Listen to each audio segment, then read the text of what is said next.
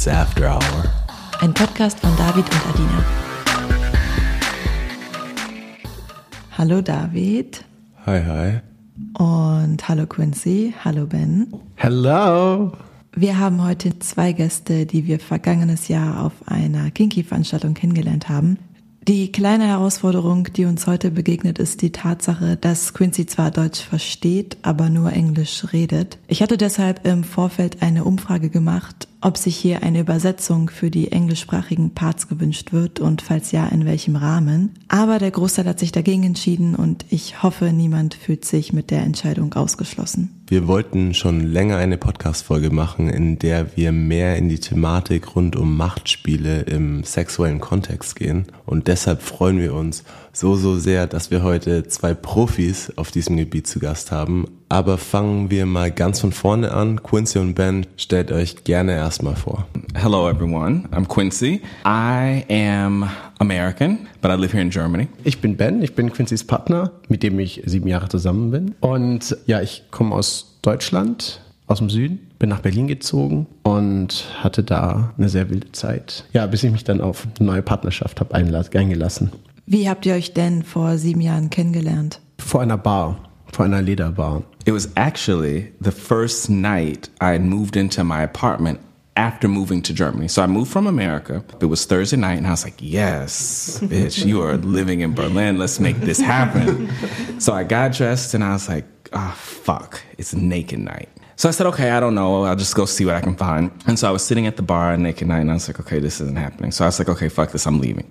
Ja, bei den ganzen Leder- und Rubber-Outfits, die ihr habt, ist Naked Night als Motto eines Abends echt eine Verschwendung. So as I'm leaving, and I'm leaving from this bar and I'm going to the fetish bar, I cross the street and this guy directly crosses in front of me. So I'm I'm on one side of the street and he's completely on the other side of the street and he methodically like crosses right in front of me. And I stopped for a second. I was like, okay, that's a bit strange because I only saw his back because he had on black tight leather pants and boots and like a black hoodie, but the hood was up. So I, I couldn't see anything. But I was like, damn, he's kind of sexy. So then I thought, okay, I wonder if he's going where I'm going. I said, so let me walk a little bit faster, you know, because I don't chase men, but I, I will power walk if I see something that I find interesting. So we, we get to the bar and you have to ring a bell to open the door. And, and when you do that, I wanted to be right behind him because your natural instinct is to turn around and, and look behind you when you open the door. And he did. And I was like, oh shit, he's cute. So I went in and the bar was kind of crowded. So I was like, okay, he isn't getting away. So there was like two people in line to pay. And for some reason, he didn't pay. He just went in. So I was like the third to pay. And I was just so nervous that someone else would see him or get to him before me. So I jumped out of the line. I said, hey, what, listen, my name's Quincy. What's your name? Um, what do you want to drink? I'll buy you a drink. Just stand here and think about it, but let me pay and then I'll come back. And he waited, and that was how we met. So, note to people if you see something you want, go for it. Stop this shy bullshit and like, oh, wait for somebody. No, no, no, no, no, no. Klingt für mich aber auch so ein bisschen nach einer Schicksalsbegegnung. Also du bist gerade erst hingezogen, gehst in eine Bar, in der es dir nicht so gut gefällt, entscheidest dich woanders hinzugehen und auf dem Weg dahin kreuzt er deinen Weg. Ist echt eine schöne Geschichte. Und also da eure erste Begegnung vor beziehungsweise in einer Kinky Bar war, wusstet ihr quasi automatisch voneinander, dass ihr da einen gemeinsamen Nenner habt, was Fetisch Party und Fetisch Outfits angeht? Naja, er war ja nackt. Also da war der Nenner nicht. Okay, okay, verstehe. Aber ihr wart zu dem Zeitpunkt beide schon länger in dieser Latex-Lederwelt unterwegs? Oder wann habt ihr so gemerkt, dass das euer Ding ist? Ich weiß es, glaube ich, schon seit ich sieben bin. Und ich glaube, es ist mit Batman passiert. Als ich Batman sah, wusste ich, dass ich kinky bin. Mit seinem ganzen Outfit und, und das ganze Leder und das war so die Initialzündung. Und ja, dann, dann geht man natürlich in eine Fetischbar. Finde natürlich dann alle Arten von Kink, von Punk bis Leder bis Rubber. Und ja, der gemeinsame Nenner war eigentlich seine freche, offensive Art, mich nicht zu verlieren. Bleib bitte hier, du musst da bleiben an der Bar. Ich kauf dir ein Bier und wir reden. Und ich habe dann runtergeguckt und gesagt, oh, da ist Potenzial. das war noch nicht so der, der, der Punkt. Wir hatten dann ganz schnell, waren wir dann an der Bar und dann ging es an der Bar ganz schnell ab und wurde immer intensiver, immer hitziger. Aber dann hat er gesagt, warte, stopp, halt. Du hast zwei Optionen. Entweder gehen wir jetzt in den Darkroom nach hinten und haben billigen Sex für zweieinhalb Minuten, oder du kommst mit mir nach Hause und ich beziehe mein ganzes Lederoutfit an. Und ich so, what the fuck? Option 2. ja, dann, dann habe ich ihn tatsächlich gesehen, so eine halbe Stunde später in seinem Fetisch-Outfit und dann bin ich tatsächlich seit langer Zeit zum ersten Mal Sub geworden, einfach nur durch den Look. Da war ich sofort auf den Knien. Also ihr seid nicht erst durch Berlin in diese Fetischwelt eingetaucht, sondern habt das auch schon vorher ausgelebt. Also ich habe es davor schon ausgelebt. Ich konnte es gar nicht abwarten, eine, eine, Lederhose zu kaufen. Das war so eine billige vom Otto-Katalog, eine Quelle-Katalog damals noch. Ich weiß noch, dass ich noch bevor die ankam, mega hart war. Einfach nur weil dieser, ich, hab, ich weiß nicht wieso, es ist ganz seltsam. Ich meine, alles Mögliche kann man erklären, aber so ein Lederfetisch oder so ein glänzenden Fetisch, weiß ich nicht warum. Wir haben ja bereits eine Folge über Kink und Fetisch gemacht, in der wir auf diese Thematik etwas genauer eingegangen sind. Die Ursachen des Fetischismus sind tatsächlich noch recht unbekannt. Die Sexualwissenschaft vermutet teils genetische Ursachen, aber auch das soziale Umfeld oder erlernte Vorlieben im Sinne von Konditionierung können da eine Rolle spielen. Und ich weiß noch, in der Folge hatte David auch von der verrückten Nacht erzählt, in der er zum ersten Mal mit euch unterwegs war. Also wen das interessiert, gerne nochmal Folge 5 hören. Da erzählen wir auch die Story, wie genau wir euch kennengelernt haben. Mich würde aber gerade noch etwas ganz anderes interessieren. Und zwar führt ihr ja auch eine offene Beziehung und ich finde es da immer ganz spannend zu hören, wie die Regeln aussehen in den jeweiligen Beziehungen. Das ist ja mal sehr individuell. Also, unsere Beziehung ist nicht offen. Tatsächlich die Definition von offen ist manchmal ein bisschen schwierig, aber für mich ist bei den meisten eine offene Beziehung, dass man Intimität teilt mit anderen Menschen außer seinem Hauptpartner. Und ähm, das mache ich nicht. Sex haben mit anderen ist, ist okay.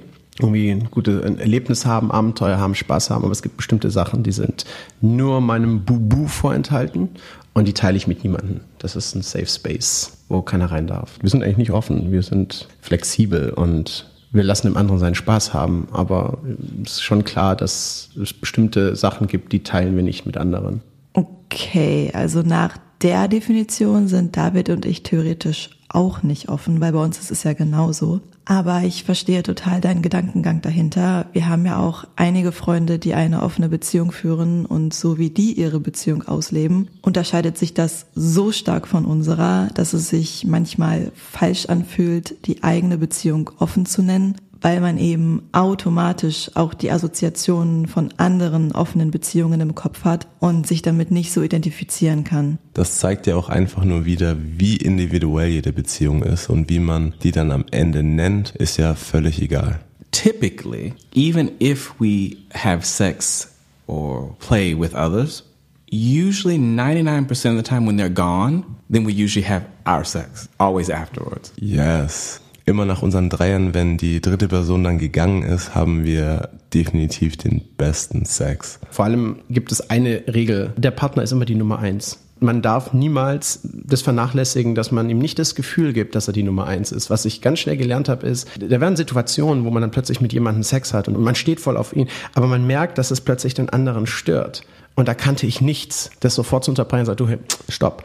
Einfach nur um dem Partner zu zeigen, hey, ähm, du bist meine Nummer eins. Und es ist völlig egal, wer jetzt gerade da ist und wie, wie scharf ich auf den oder die bin du kommst zuerst. Und wir geben uns dieses Gefühl ganz oft. Vor allem gibt es auch in der, naja, es gibt halt so Leute, die lieben es, zwischen Pärchen zu kommen. Das ist, das ist so ein Powerplay-Ding, auf die sie stehen. Und ich hasse es wie die Pest, weil das halt echt wahnsinnig viele Probleme verursacht. Und wir haben mittlerweile so ein Codewort. Da war so ein Boy, der hat es versucht, der hieß especially. wir haben dieses Codewort eingeführt, das halt immer, wenn er es nicht merkt, dann sage ich, du, der macht gerade ein especially. Dann, dann bricht er das sofort ab und setzt ihn vor die Tür. Das ist so eine gute Idee mit dem Codewort, weil diese Art Menschen gibt es nun mal und es ist ganz wichtig, die zu erkennen. David und ich waren mal zu zweit im Club und da ist uns eine begegnet, die David über Freunde kannte und die war wohl alleine da. Die ist uns auf jeden Fall den ganzen Abend hinterhergerannt. Wir haben dann auch so ein bisschen was mit ihr gestartet, aber dabei hat sie immer versucht, mich wegzustoßen und immer, wenn David gerade Wasser geholt hat, war sie beleidigend zu mir und als er wieder da war, hat sie so getan, als wäre nichts. Und es war echt schwierig, David zu erklären, warum sie und Menschen wie sie keinen Platz in unserem Leben haben. Und das ist das Problem, es gibt ganz viele, die spielen dieses Spiel. Und ich habe keinen Bock, dass dieses Spiel in unser Sexleben kommt, weil das Sexleben ist heilig. Ich möchte Spaß haben. Ich möchte, dass nicht verschmutzt wird mit solchen Gefühlen und Emotionen. Und es gibt auch so eine Regel, da waren wir auf so einer Party in Amsterdam und dann gab es so ein Pärchen, die haben versucht, ihn von mir zu trennen. Und jedes Mal so, ja, ich stehe nur auf dich, nicht so auf deinen Partner. Ich so, Alter, du kannst nicht versuchen, mit einem Couple Fun zu haben und jemanden ausschließen. Da musst du dir was anderes suchen. Aber das funktioniert gar nicht, ja. Ja, definitiv, das ist uns auch wichtig. Als ich ja mit euch unterwegs war, war Dina auch jederzeit willkommen. Und generell, auch wenn ich mich mit Frauen treffe, muss Adina auch jederzeit dazustoßen dürfen, wenn sie das möchte. Ja, das freut mich auch immer total, wenn du irgendwo auf einem Date bist und mir anbietest, noch nachzukommen. Also ich bleib dann zwar meistens immer lieber zu Hause, aber allein die Option zu haben, gibt einem schon ein gutes Gefühl. Ich würde gerne noch mal auf etwas zurückkommen. Ben, du meintest, als du Quincy zum ersten Mal in Latex und Leder gesehen hast, hattest du Lust bekommen, die Rolle eines Subs einzunehmen, also eine unterwürfige Rolle. Quincy, wie hast du darauf reagiert? If you remember, I had just moved to Berlin. And so I had moved to Berlin to sort of live my best sex life. And one of the rules that I had had for myself is I didn't want to bring an old mind into a new situation. So I had made this little game that says I would say yes to everything, everything reasonable. I'm not gonna smoke crack on tinfoil and I'm not, you know, none of that shit, you know. But if it was a new experience, then the answer was yes. And so when he asked me, I was like, okay, let's try this. Also als Ben dich gefragt hat, ob du sein Dom sein möchtest, hast du bejaht, aber es war für dich das erste Mal, dass du in dieser Rolle warst. Wie hast du es dann gemacht? Also wie bist du vorgegangen, um diese dominierende Rolle auszuleben? I understood two things very well, even before he had asked me. I understood that this is totally a power play. And I understood that, for lack of a better word, it's a game, just like you play chess or Monopoly or something like this. So when you're when you're thinking about that, it's always what do I do to this to get this, or at least that's how I approached it. So the rules are pretty clear. If you're the the dominant, this is the submissive. Then how does this intertwine? So I would range the gamut, and a lot of times I was experimenting. So we we had certain protocols in place. Like one day I was like. I hate fucking going to the grocery store. So I was like, you know what? I'm going to make him go to the grocery store. So every week I would text him a list. He would go to the grocery store and bring the groceries. And I was like, yes. I just kind of started having more fun with it. Yes, it's a serious thing. And yes, it's about, yeah, get down on your knees and do this or don't do this. But it's also some kind of like the, the little subtleties that kind of make it fun. Ja, und dann nach sechs Monaten war es dann auch vorbei, weil, weil es ist halt nicht sein Ding. Aber er hat es ausprobiert und haben wir so andere Sachen aneinander gemocht. Das war so am Ausgehen, Gespräche und dann sind wir zusammengekommen, ja. Okay, also bevor ihr ein Paar wurdet, hattet ihr ein halbes Jahr eine Subdom-Beziehung. Das ist echt super spannend. Was mich dazu noch interessieren würde, wenn man die Rolle eines Subs einnimmt, also Befehle befolgen möchte und Kontrolle abgeben möchte, dann ist ja eine Freude, die man dabei empfindet, dass man keine Entscheidungen treffen muss und dass man den Kopf frei bekommt. Jetzt ist es bei mir so, wenn ich in eine unterwürfige Rolle schlüpfe, habe ich die ganze Zeit so im Kopf, okay, soll ich jetzt wirklich immer einfach machen, was er sagt? Oder macht das ganze Spiel noch mehr Spaß, wenn ich mich hier und da bewusst widersetze?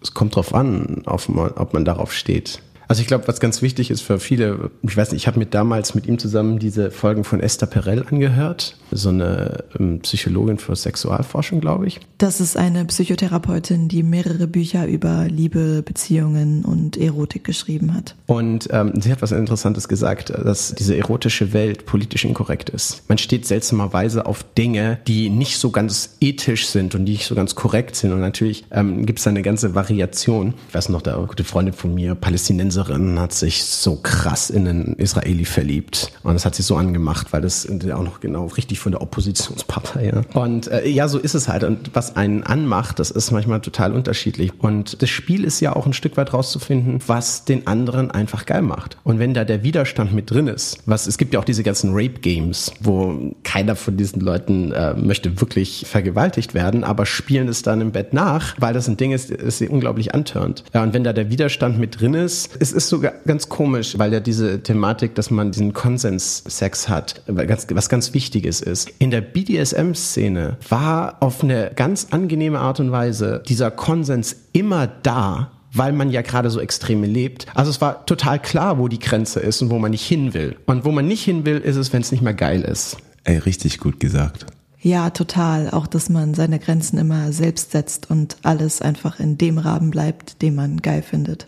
Ja, die, die Grenze. Also ich hatte immer so ein Problem mit, es gab so Leute, die sind sadistisch, die stehen da drauf. Und das ist dann halt schwierig, wenn man dann halt nicht so ist und es dann zulässt. Sobald es einem nicht mehr scharf macht, sobald es einem nicht mehr Spaß macht, was man da macht, dann sollte man das unterbinden. Und das ist dasselbe mit dem Widerstand. Wenn der eine drauf steht, Widerstand zu leisten und der andere es geil findet und, und dann weiterzumachen, dann ist es okay. Aber das war jetzt nicht so bei mir. War es eher so Mindspace. Ja, ich finde es auch total wichtig im Kopf zu behalten, dass beispielsweise nur weil Adina letzte Woche drauf stand, dass sie ein bisschen härter rangenommen wird, heißt es nicht automatisch, dass sie heute auch wieder drauf steht. Gerade wenn man in Richtung BDSM geht, ist vieles auch tagesformabhängig. Wir besprechen auch immer vorher kurz, auf welche Art von Sex wir gerade Lust haben. Auch so, auch so Regeln wie, ähm, plus weil ich komplett nackt bin, heißt es nicht, dass du mich anfassen darfst. Ja, Mann, danke. Vor allem steigt durch das erhöhte Vertrauen einer Beziehung das Risiko, dass Grenzen anfangen zu verschwimmen, die auf gar keinen Fall verschwimmen dürfen. One thing that helps us in this Dom sub BDSM is it is no longer Quincy and Ben. These people have names, these these characters, if you will, and so if I use that name, if I call Ben by that name, then he automatically knows what, I'm asking for. Namen sind generell ein Riesenthema, finde ich. Also es ist auf jeden Fall schon mal ein richtig guter Tipp, sich für verschiedene Charaktere auch andere Namen auszudenken. Dann kommt man auch viel besser in die Rolle rein. Aber auch wenn wir klassischen Alltagssex haben, sind wir nicht David und Adina. Also ich bin dann sein Baby und er ist mein Daddy. Und für mich wäre es auch Fremdgehen, wenn er eine andere beim Sex Baby nennt oder wenn ihn eine andere Daddy nennt und er das nicht sofort unterbindet und klarstellt. Also Namen und generell Sprache, das ist so ein wichtiges und mächtiges Tool.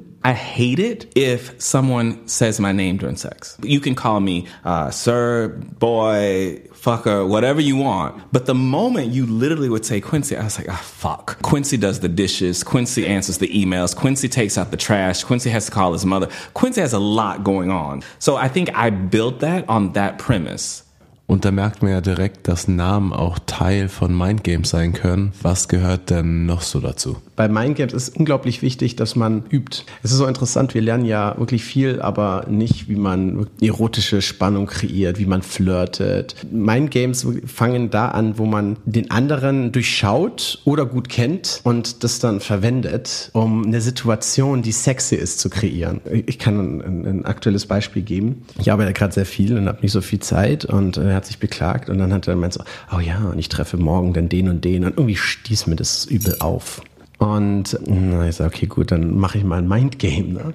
Und so, so, oh, du, ich muss nach Schöneberg, kommst du mit? Und er so, ja, lass uns gehen, wo willst du denn hin? Ich muss das abholen. So, also sind wir zu einem Rubber Store gegangen und ich habe meine neue Punk-Rubber-Hose geholt, bin dann noch kurz zum Friseur gegangen, habe so eine Spannung aufgebaut und er plötzlich sah, weil er halt visuell ist und, und visuell agiert, wie das Endergebnis aussehen wird mit meinen Boots, mit den roten. Und er sagte, hm, hast du nicht Lust, heute Abend was zu unternehmen? Und plötzlich war das beim Morgen völlig weg. Und das ist dieses Game, dieses, du schaffst halt so eine Situation halt, wo man dann den anderen praktisch immer wieder mit, wenn man rausgefunden hat, worauf er steht, immer wieder in Situationen bringt, die ihn anheizen. Und das kann halt auch in der Bar sein, wo du dann halt in einem Gespräch plötzlich bestimmte Wörter benutzt, bestimmten Duktus verwendest, der dann in diesen, diesen Zwischensätzen in dem anderen was auslöst. Wenn man das einmal angefangen hat und, und sich da gehen lässt und diese Spiele spielt, dann macht es unglaublich viel Spaß und man wird auch gut darin. Entweder Leute zu durchschauen und sofort zu fühlen, worauf steht er, sie und den Partner natürlich. Und deswegen glaube ich, den besten Sex wirst du mit jemandem haben, den du lange kennst und wo du ganz genau weißt, welche Knöpfe du drücken musst, um dahin zu kommen, wo du willst. Oh mein Gott, ja, ich hatte das noch nie vorher, dass jemand genau weiß, wie man mich geil macht, also wo man mich streicheln muss und wie man mich zum Kommen bringt. Und ich bin teilweise immer wieder aufs Neue überrascht, wie gut David mich mittlerweile kennt. Das ist teilweise wirklich erschreckend. Also was Mindgames angeht, können wir auf jeden Fall noch sehr viel lernen und machen und adaptieren. Aber unsere Bodygames, sag ich mal, sind schon echt strong. Wenn wir Sex haben, kann er echt zu 100 Prozent kontrollieren, wann ich komme und wie oft ich komme. Manchmal, wenn er mich fickt, denke ich so, okay, schon ganz geil, aber so langsam hätte ich Bock auf einen Orgasmus. Und bevor ich das dann ausspreche, hat er irgendwie meine Gedanken gelesen, ändert den Winkel oder was auch immer Nummer und zack, Orgasmus. Und das geht auch nur, weil er mich und meine Pussy in- und auswendig kennt. Und ich glaube echt, die körperlichen Aspekte voneinander zu kennen sind nur so 50 Prozent und die anderen 50 Prozent sind dann die mentalen Aspekte. Und wenn beide beides beherrschen, dann kann auch ein eher lustloser Alltag mit vielen lustvollen kleinen Momenten akzentuiert werden. Also Mindgames sind ja ganz klar beeinflussend und können jemanden so geil machen, wie man denjenigen gerade haben will. Und ich denke, diese Art von Spielchen sind gerade für Beziehungen, in denen Paare zusammenleben, echt, echt gut geeignet. Da kann es ja mit der Zeit immer ein bisschen schwierig werden, eine sexuelle Spannung zu kreieren. Aber wie ich von euch weiß, geht ihr ja gerne noch einen Schritt weiter und habt mittlerweile Erfahrungen im Gebiet der Hypnose gesammelt. Wie kann man sich das vorstellen? Mögt ihr darüber mal ein bisschen erzählen? Ben can speak a little bit more about the hypnosis because that's sort of one of his big fetishes. Uh, aber ganz kurz bevor wir dazu kommen, Hypnose ist ein wirklich starkes therapeutisches Werkzeug, das sehr viel Erfahrung, Wissen und Können erfordert und mit dem man auf keinen Fall leichtsinnig umgehen sollte. Menschen sind in einem hypnotisierten Zustand ungeschützter und angreifbarer, was natürlich auf keinen Fall ausgenutzt werden darf. Es gibt leider viele Fälle, in denen Hypnose missbräuchlich genutzt wurde. Also Hypnose bietet viele Chancen, wenn man in die richtigen Hände geriet, aber eben auch viele Risiken. Also die Arbeit mit dem Unterbewusstsein darf man nie auf die leichte Schulter nehmen. Ja, es ist ja auch therapeutisch. Und ich habe mich damals damit beschäftigt und sei es, dass mein Kinky Mind halt irgendwie pervers ist, habe ich das so, meine Güte, das kannst du ja wahnsinnig gut anwenden für Sex. Du könntest ja Leute, die völlig verkopft sind und sich nicht gehen lassen, damit in Situationen bringen, dass sie komplett runter, aber ich meine, das Wichtige ist ja beim Sex, ist, dass man entspannt ist. Also man hat dann so eine Toolbox an, die Leute zu entspannen, dass du Anchoring machst, ne, dass du halt bestimmte Dinge damit verbindest plötzlich, die dann immer wieder aufploppen. Ich meine, du kannst natürlich sagen, jeden Morgen, wenn du dann aufwachst, wirst du an diese Situation denken. Unterbewusst tust du es, weil es in diesem Moment wird die Erinnerung ja abgerufen und die ist ja verknüpft in dem Moment dann damit. Ja, und dann gab es halt dieses Training, das man mit einem Slave machen kann, ist wahnsinnig effektiv, wenn man das in einem Hypno-Kontext macht. Und mittlerweile gibt es eine ganze Szene, die hat sich jetzt in den letzten Jahren entwickelt, wo man halt dann so Files anhört, wenn man zum Beispiel zum Training geht, zum Workout, die dich dann praktisch anheizen und, und vorbereiten. Man bereitet ja immer eine Situation vor, wenn man sich diese Files anhört. Wenn man dann sich trifft, dass dann auf einen Schlag die Trance einsetzt. Und deswegen gibt es ja diese bestimmten Codewörter oder der, der Sklavenname. Der, es passiert nichts anderes, dass der schlagartig in Trance fällt. Und ich weiß noch einmal, wir hatten dann jemanden da aus Irland, völlig fremd. Und er sagt, er hat dann zu mir gesagt, jetzt zeig mir doch mal. Und ich, ich hatte damals so, so ein bisschen ethische Bedenken, weil wenn man da nicht so ganz aufpasst, was man macht, kann man tatsächlich mehr Schaden anrichten, als einem bewusst ist. Also habe ich da, okay, gut, ich zeig's ihm mal. Ich kenne mich jetzt mittlerweile aus. Ich mache es seit zehn Jahren. Und ich weiß noch, er kam rein und ich war gerade mit ihm so weit, dass ich ihm halt so zwei, drei Sachen gesagt habe und der ist plötzlich völlig weggedriftet, war weg und er war völlig schockiert. Wie bei diesen Hypnose-Shows. Der war völlig weg. Der hat sich dann so gehen lassen, der Sub. Und es, es war eine super Session hinterher, weil er auch wahrscheinlich so ein eher verkopfter Typ war und dann plötzlich diese, das erste Mal diese tiefe Trance gespürt hat und es verbunden mit dieser Geilheit war dann halt ähm, sehr interessant und auch für ihn dann plötzlich so sehr interessant, weil der hatte so einen, so einen ganz anderen Charakter und tat dann Sachen, auf die er so per se erstmal nicht stand und dann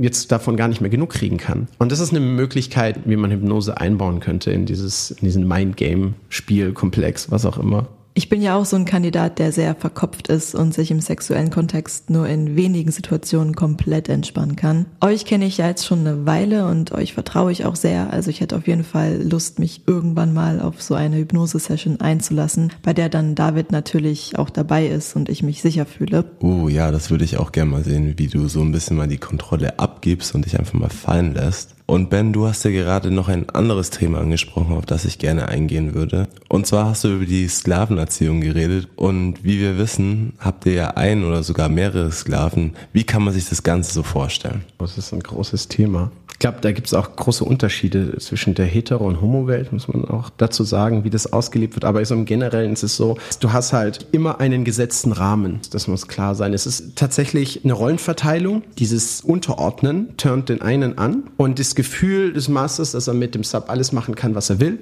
turnt den Master an und äh, macht ihn geil. Oder dann halt die Domina. Die Begriffe Sub und Sexsklave werden ja oft in ähnlichem Kontext benutzt und da gibt es auch viele Überschneidungen. Also die Gemeinsamkeit liegt darin, dass sie beide benutzt werden wollen, aber der Unterschied liegt im Grad der Unterwerfung und bei den Rechten des Unterwürfigen zur Mitbestimmung. Also einfach formuliert ist ein Sub eine unterwürfige Person, die das Ausgeliefertsein genießt, aber selbst mitbestimmen möchte, was beim Spiel passiert. Ein Sklave hingegen gibt seine Rechte komplett an den Master über, also er ist Eigentum des Masters und hat Entscheidungsgewalt. Was halt in dieser Master-Slave-Beziehung passiert, ist meistens, dass man zwei getrennte Welten hat. Also man möchte, dass der Sklave eigentlich seine eigene, sein eigenes Leben hat und dann praktisch in diesen Space kommt, in diesen Raum kommt, wo er dann meistens das absolute Gegenteil ist. Es ist interessant, die meisten, diese, die stehen ja in Jobs, wo sie gefordert werden und da praktisch dann sich erlauben können, loszulassen und sich dann unterordnen. Und der Master versucht natürlich dann, das Ganze so zu lenken, dass er die meisten Freunde dabei hat. Also unser Sklave ist jetzt so gut trainiert, es ist abnormal, wie gut er weiß, was er tun muss, um mich kommen zu lassen, um mich geil zu machen, um mich scharf zu machen, um mich gut fühlen zu lassen. Der ist trainiert worden auf diese Dinge. Und das ist dann immer so, wenn er merkt, dass er das bei mir auslöst, löst es auch was bei ihm aus. Und man trainiert dann halt, dass er nur davon geil wird, ne? Okay, okay. Aber wie kommt man denn überhaupt zu einem Sklaven? Also, wie habt ihr ihn kennengelernt? Quincy hat mir ein Instagram-Foto geschickt von so einem Bikerboy. Der hat so ein Motorrad mit seiner Lederausrüstung und sagt, go and get him go and get him. He's so hot. Go and get him. I said, how? I want that he's our sex slave. I said, oh, you know how much work this is. And I don't care. He's so hot. Also, okay. Und dann fängt es ja erstmal an mit Chatten. Das Training begann tatsächlich im Chat. Man chattet auf eine bestimmte Art und Weise. Und äh, ja, das hat super, der, der, das hat super funktioniert. Der ist da voll drauf eingestiegen. Und ja, und dann ging das über in richtige Sessions, wo man sich getroffen hat. Dann immer wieder mit Training, Training, Training. Und jetzt, jetzt zahlt sich richtig gut aus. Ah, spannend. Ich war davon ausgegangen, dass er auf euch zukam und euch gebeten hatte, euer Sklave zu sein. Aber tatsächlich wart ihr auf ihn zugekommen und meintet, ihr hättet ihn gerne als Sklaven. Nee, gar nicht. Wir haben gar nicht über die Sklavensache geredet. Ich glaube, das Langweiligste ist, wenn man zu jemandem kommt und sagt, darf ich dein Sklave sein? Ich glaube, das turnt mich ja. Also es ist, also ist nicht gerade irgendwie spannend. Und was spannend war, dass sich das im Chat plötzlich so ergeben hat, dass er darauf steht und dass das irgendwie gepasst hat. Man sucht sich doch unterbewusst dann doch immer die Leute, ja, und der ist da voll drauf eingestiegen. Und, und dann die Vorstellung, dass er einen Schwanzkäfig hat und keinen Zugriff mehr darauf hat und den Zugriff nur noch bekommt durch uns, da ist er durchgedreht, weil er so viel Angst davor hatte. In seinem Moment ist ihn so angetürnt hatte. Ja, und jetzt fühlt er sich wohl in seiner Rolle und he's a good boy now. Und habt ihr nur sexuellen Kontakt zu ihm in dieser Master-Slave-Beziehung oder habt ihr auch platonischen Kontakt zu ihm, dass ihr auch mal mit ihm was essen geht oder generell was unternehmt? Also es hat sich ja ergeben, dass Quincy nicht so in dieser Master-Slave-Geschichte drin ist, wie ich das bin. Und die haben eine Freundschaft entwickelt, aber ich kann das nicht, weil dann das andere implodieren würde, weil es geht um Autorität und Respekt in der Geschichte und das heißt, man baut ein Bild von sich als Master und er von sich als Slave. Also ich werde nicht sein Freund sein Geliebter oder sowas in die Richtung. Es kann sein, dass der Slave einen unnatürlich starken Liebesdrang zum Master entwickelt, aber es wird niemals irgendwie so, so eine Love Story werden. In dem Moment, wo das passiert, ist diese Master Slave Geschichte vorbei. Der schreibt mich nur an, wenn es um Master Slave Sachen geht. Äh, man sieht sich zwar, aber der Abstand ist klar. Ich meine, er weiß, wie er mich anzusprechen hat, er weiß, wie er sich zu verhalten hat, wenn er in meiner Gegenwart ist und äh, das wird auch nicht, da wird nicht dran gerüttelt. Und wenn er irgendwann entscheidet, er möchte eine Freundschaft, dann hört das andere sofort auf. Also er ist da schon frei in der Entscheidung. Ja.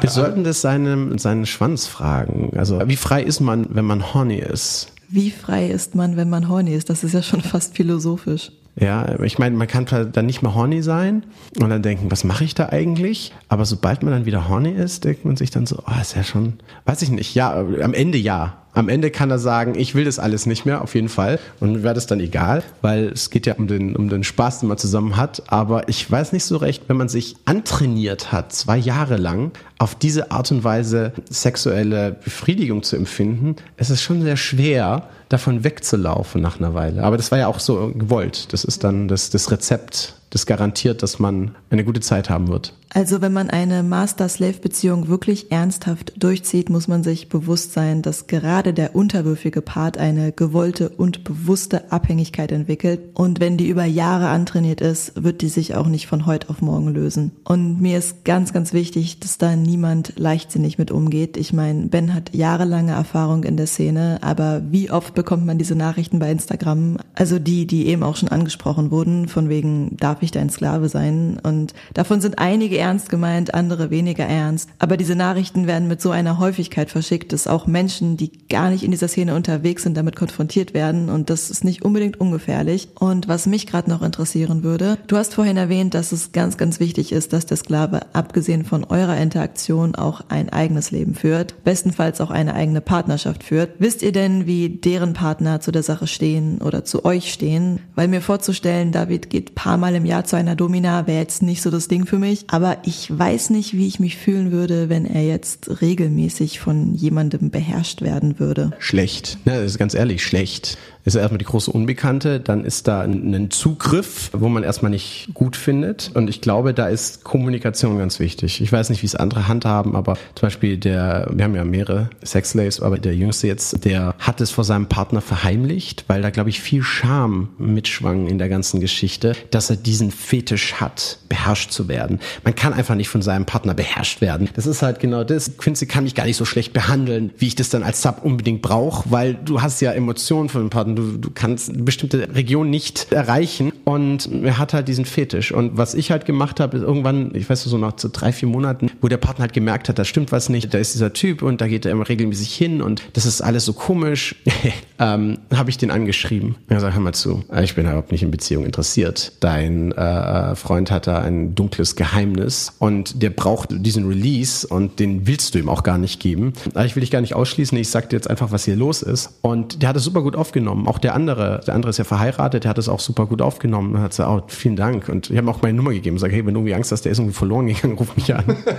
der ist höchstwahrscheinlich bei mir, kann gerade nicht zurückschreiben, aber ich kann zurückschreiben. Und das hat es natürlich dann sofort entspannt, weil plötzlich der Partner verstanden hat, hey, der braucht es und ich kann ihm das nicht geben. Und es bringt auch nichts, sich da zu verbiegen und es geben zu wollen. Da gibt es Leute, die würden es ihm gerne geben. Und dann ist halt natürlich auch wichtig, dass er dann an einen Master oder eine Domina gerät, die diese Verantwortung hat und die ethische Grundsätze hat. Weil der Master oder die Domina hätte die Macht zu sagen, hey, du trennst dich von deinem Partner. Das könnte er und das könnte sie. Und dass das nicht passiert, muss man halt gucken, dass man dann halt jemanden trifft, der da die Grenze kennt, weil auch wenn ich das machen würde, würde das Leid verursachen. Und man möchte eigentlich, dass der Slave ein eigenes Leben hat, ein abgetrenntes Leben hat äh, und dann praktisch wie so eine gespaltene Persönlichkeit in sein Alternate Ego eintaucht, in dieser Welt ist, auch eine Weile sein kann, auch vielleicht ein, zwei Wochen sein kann, aber dann dann um Gottes Willen, geh wieder. Weil du hast ja auch ein eigenes Leben und bist nicht immer geil.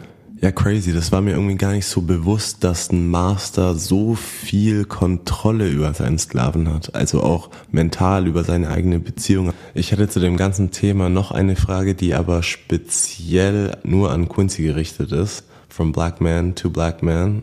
Die Frage ist moralisch etwas schwierig, aber mich würde interessieren, wie es für dich ist, als schwarzer Mann einen weißen Sklaven zu halten. Ist diese ethnische Herkunft da ein Ding für dich? I'm American, so everything has to do with race. It was how our country is is is derived. It's a sad place, but it's true. The slave being white does have something to do with it. And I will say that because if I am in a very BDSM session and there's like a whip or a paddle or something, I think I channel my ancestors when those sw- when the swings come out and they feel very liberating in a way. So yes, I do think that has something to do with it. Ja, ich kann mir richtig gut vorstellen, dass das ein befreiendes Gefühl in einem auslöst, aber vor allem, dass das auch politische und sozialwissenschaftliche Aspekte mit sich zieht. Was ist denn so euer Eindruck davon, welche gesellschaftliche Wirkung diese Sex-Sklaven-Thematik hat? Ich glaube, dass es sich auch ein bisschen gewandelt hat. Es war tatsächlich von diesem politischen Hintergrund. War das immer die erste Reaktion erstmal, oh, wow, wow, was ist das hier? Das ist, das ist nicht richtig. Mittlerweile haben die mittlerweile verstanden, das ist tatsächlich ein Sex-Game. Viele verarbeiten da Traumata aus der Kindheit, setzen. Traumata von der Gesellschaft, von der Society. Und ich glaube, dass, dass sie verstanden haben, das ist, es hat mit der Realität erstmal nichts zu tun. Man, man spielt diese Rollen nach und man wird seltsamerweise geil davon. Aber es ist so eine Verarbeitungsmethode und ganz viele sind da jetzt auch d'accord mit mittlerweile. Aber am Anfang waren sie da echt immer sehr reserviert. What, what Sex Slaves? Einfach wegen dem Wort Slave. Ja, ich glaube, vielen fällt es schwer, diesem Thema frei von Vorurteilen zu begegnen. Und deshalb bin ich auch besonders dankbar, dass ihr eure Erfahrungen mit uns teilt und uns einen Einblick in diese Welt gebt. Bevor diese Folge sich aber dem Ende neigt, wollte ich es noch einmal ausnutzen, dass wir euch heute hier haben. Denn wir haben schon öfter in unserem Podcast über Analsex geredet, über anale Orgasmen und wie man sich am besten darauf vorbereitet. Ich wollte aber an dieser Stelle die Chance nutzen und euch fragen, habt ihr vielleicht noch irgendwelche Profi-Tipps, was Analsex angeht, die ihr mit uns teilen wollt? Ja, also man muss darauf achten, was man isst an dem Tag, wenn man plant, abends Analsex zu haben ist natürlich alles so Geschmackssache. Ich finde es natürlich super, wenn es sauber wäre. Man darf beim Spülen nicht so viel Wasser benutzen. Lieber ein bisschen weniger und dann halt zwei, dreimal äh, den Prozess wiederholen, bis es klar ist. Am besten zu einem schwulen Proktologen gehen. Der gibt einen eine unglaublich tolle Creme, die die, die gesamte Rosette wärmt. Und die entspannt die. Viele haben am Anfang sind da Unentspannung, Krampfen und muss ja unglaublich das entspannen lassen. Am besten mit jemandem anfangen, der unglaublich gut ist, mit, mit einem Anus zu spielen. Man muss außen anfangen, man muss ihn erst massieren. Weil da sind so viele so Nervenendpunkte. Man muss da ganz, ganz langsam anfangen äh, zu massieren, damit zu spielen. But avoid spicy food, avoid fried food. And then Imodium is your best friend.